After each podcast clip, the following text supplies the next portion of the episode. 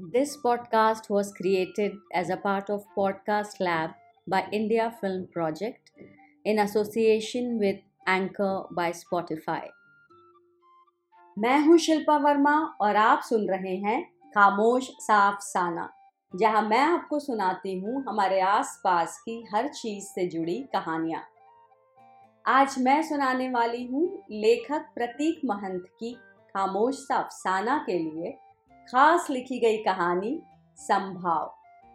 प्रतीक एक बहुत ही उम्दा लेखक तो है ही, साथ ही उतने ही उम्दा डायरेक्टर प्लेराइट और कवि भी हैं। उनके काम को आप और करीब से देख सकते हैं उनके यूट्यूब चैनल पर, जिसकी लिंक मैंने डिस्क्रिप्शन में शेयर की है। और हाँ प्रतीक इस समय आईआईटी बीएचयू से लिंग्विस्टिक्स में पीएचडी भी कर रहे हैं। प्रतीक खामोश सा अफसाना पर आने के लिए बहुत बहुत बहुत धन्यवाद। बहुत धन्यवाद आपका जो आपने मुझे ढूंढा एक तरीके से और मुझे बुलाया। प्रतीक सबसे पहले तो आप हमें इस कहानी संभाव के बारे में कुछ बताइए। ये कहानी जो एक झाड़ू पे बेस्ड है इसका ख्याल आपको कैसे आया? आपको बहुत बहुत धन्यवाद कि आपने मुझे इस फॉर्मेट को बताया कि हम ऐसा कुछ पॉडकास्ट करने वाले हैं जिसमें आपको किसी निर्जीव चीज़ को केंद्र में रख के लिखना है। तो जब आपने मुझसे कहा था तो मैंने सोचा कि क्या वो ऐसी चीज़ हो सकती है? तो जो पहली चीज़ मेरे दिमाग में इमीजिएटली गई, वो झाड़ू ही थी। उसकी वजह अगर मैं सोचूं तो ये है कि चूँकि मैं अपने गाँव से 40 किलोमीटर दूर यूनिवर्सिटी में पढ़ने के लिए अभी रिसर्च कर रहा हूँ तो उसके लिए रहना होता है, अकेले रहता हूँ तो हम लोग नाश्ता बना, बनाते नहीं तो नाश्ते के लिए बाहर जाते हैं। तो कमरे से जब मैं बाहर जाता हूँ तो बीच में एक पार्क पड़ता है और पार्क के किनारे सुंदर सा रास्ता है, उस रास्ते से होके मुझे गुजरना है। और उसी रास्ते पे जो उसको सुंदर बना रहे होते हैं, वो मुझे सफ़ाई करनी दिखते हैं।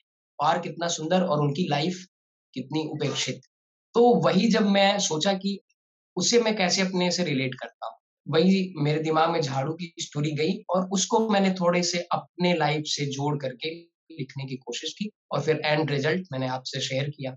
वाह, क्या बात है। तो आइए सुनते हैं प्रतीक महंत की कहानी, संभाव, मेरे यानी शिल्पा वर्मा की आवाज़ में।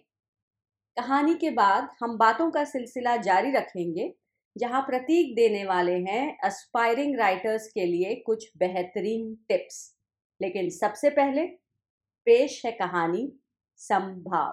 पिछले तीन साल से मेरे अंदर ये विचित्र संवेदना उत्पन्न हुई थी। मैं अपने कमरे की चीज़ों से बात करने लगा था। मेरी प्रेमिका कहती थी कि वो थर्मस को सिर्फ़ एक थर्मस नहीं मानती। उसके लिए थर्मस एक दोस्त है। वो बहुत कुछ बात कर लेती थी उससे। जब कभी वो मुझसे गुस्सा होती तो यहाँ तक बोल देती कि, तुमसे ज़्यादा बातें तो मैं अपनी थर्मस से कर लेती हूँ। वक्त की पाबंदी के कारण मैं ज़्यादा कुछ कह भी नहीं पाता था।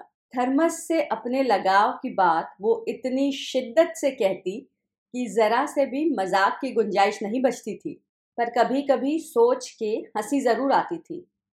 और कभी कभी मैं ये भी सोचता था कि इंसान के लिए इंसान से ज़्यादा निर्जीव चीज़ कैसे प्यारी हो सकती है? खैर, मुझे थर्मस रखने की कभी आदत नहीं रही तो थर्मस हमेशा तुच्छ लगता रहा।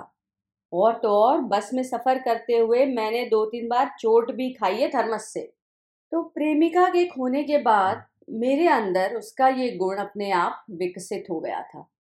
मैं अपने आप को उसके करीब सबसे ज़्यादा तभी पाता हूँ जब किसी निर्जीव चीज़ से बात करता हूँ। तब मैं उस पल में अपने प्यार को जी पाता हूँ। कभी कभी सोचता हूँ कि क्या प्यार ही है जो हर चीज़ को सार्थक बना देता है।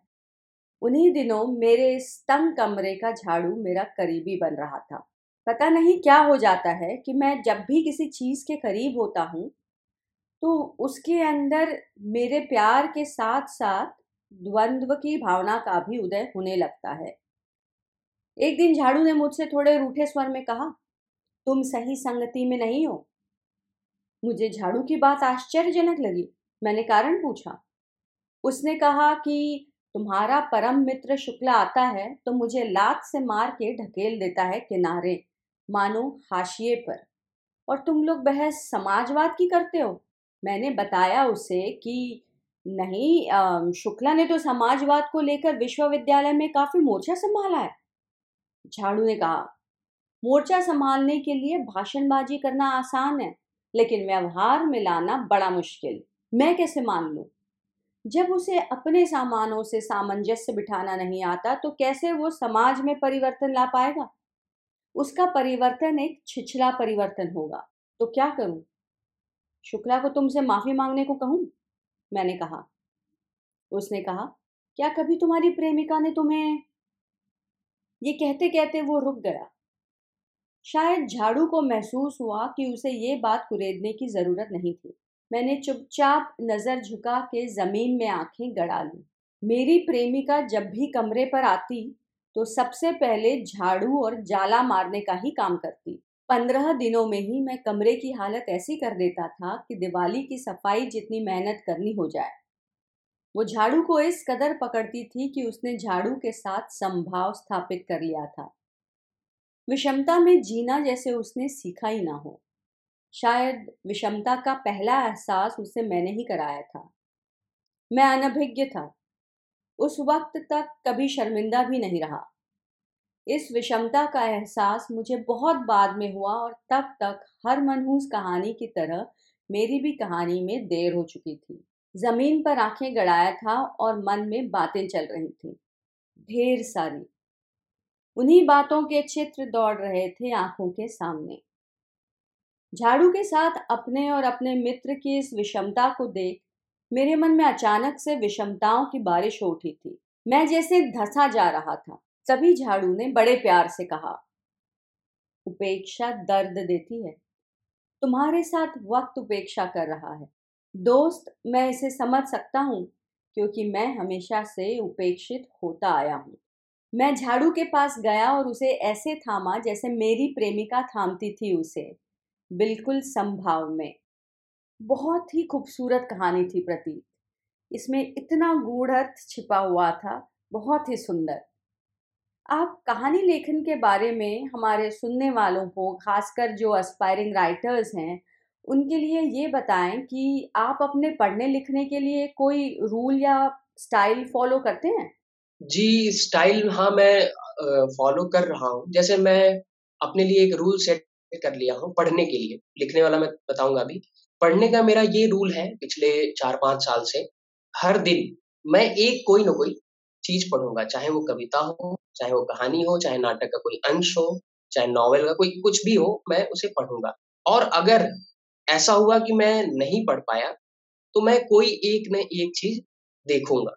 चाहे वो मैं नाटक जाकर के देखूँ, चाहे मैं फ़िल्म देखूँ तो ऐसा मैंने एक रूल सेट किया हुआ है। तो ऐसे ही मैंने लिखने के लिए एक रूल बनाया हुआ है कि जब भी कोई विचार मेरे अंदर आएगा तो उसके साथ मैं थोड़ी देर रहूँगा। और जितनी देर मैं उस विचार के साथ रहूँगा मैं कोई और एक्शन नहीं करूँगा। आई थिंक वो आधे घंटे वगैरह में रहता हूँ कई बार पाँच मिनट रहता हूँ कई बार एक घंटे तो वो जो है लगता है कि अब लिखना चाहिए। तो मैं क्या करता हूँ कि मैं वन सिटिंग में ही उसे लिखने का प्रयास करता हूँ। इसलिए मैंने कविताएँ और कहानियाँ जो कि एक सिटिंग में लिख, लिखी जा सके वो मैंने लिखी हुई है ज़्यादा। तो हम्म। ऐसी कोई कविता है? जी इस कविता का शीर्षक है हमारे मिलने का सही वक्त नहीं आएगा कभी। भोर में आना चाहोगी तो तुम्हारे दरवाजे पर एक बूढ़ा कर रहा होगा भजन और सुन रहा होगा दरवाजे के खुलने बंद होने की आवाज़। सूर्योदय के समय तुम्हें चाय बनाने को कहा जाएगा, पानी पहुँचाने को, शैम्पू और तेल भी। अपने लिए वक्त मांगने की हिम्मत भी नहीं कर पाओगी। मुझसे मिलने के लिए घर से बाहर कदम रखना तो दूर। दोपहर के ठीक पहले कोई मन की बात सुना रहा होगा और दोपहर बाद तुम्हें थक कर नींद आ जाएगी। अगर थकान को मना कर आना चाहोगी मिलने तो कमरे के बाहर आँगन में चार औरतें तुम्हारे लिए किसी लड़के की खोज कर रही होंगी और तुम्हारे चाल ढाल को देख रही होंगी कंछी नज़र से। शाम के शुरुआत में कैसे आ पाओगे मिलने? वो वक्त तो खाना बनाने का वक्त होगा और बीच में ही आवाज़ आएगी लाई, चना, प्याज, नमक डाल के चाय के साथ लाना जरा। शाम ढलते ही तुम्हारा घर से बाहर कदम रखना माँ पिता के पालन पोषण पर प्रश्न चिन्ह खड़ा कर देने वाला कृत्य करार दिया जाएगा समाज द्वारा। और तुम क्या सोचती हो कि रात के अंधेरे में आ पाओगी उस वक्त तो आदमी चील बन जाता है और बस अकेली लड़की को मौका पाके नोचना चाहता है। नहीं, तुम उस वक्त भी नहीं आ पाओगे। सच कहूँ तो हमारे मिलने का सही वक्त नहीं आएगा कभी। अगर मिलना होगा तो इन सभी चीज़ों से लड़कर आना होगा तुम्हें। और हो सकता है कि तुम लड़के आ जाओ तो भी हम ना मिल पाए क्योंकि मैं पुरुष दुनियादारी के किसी काम में व्यस्त होऊँगा। वाह वो कितना सच है ये। तो इसका ख्याल कैसे आया?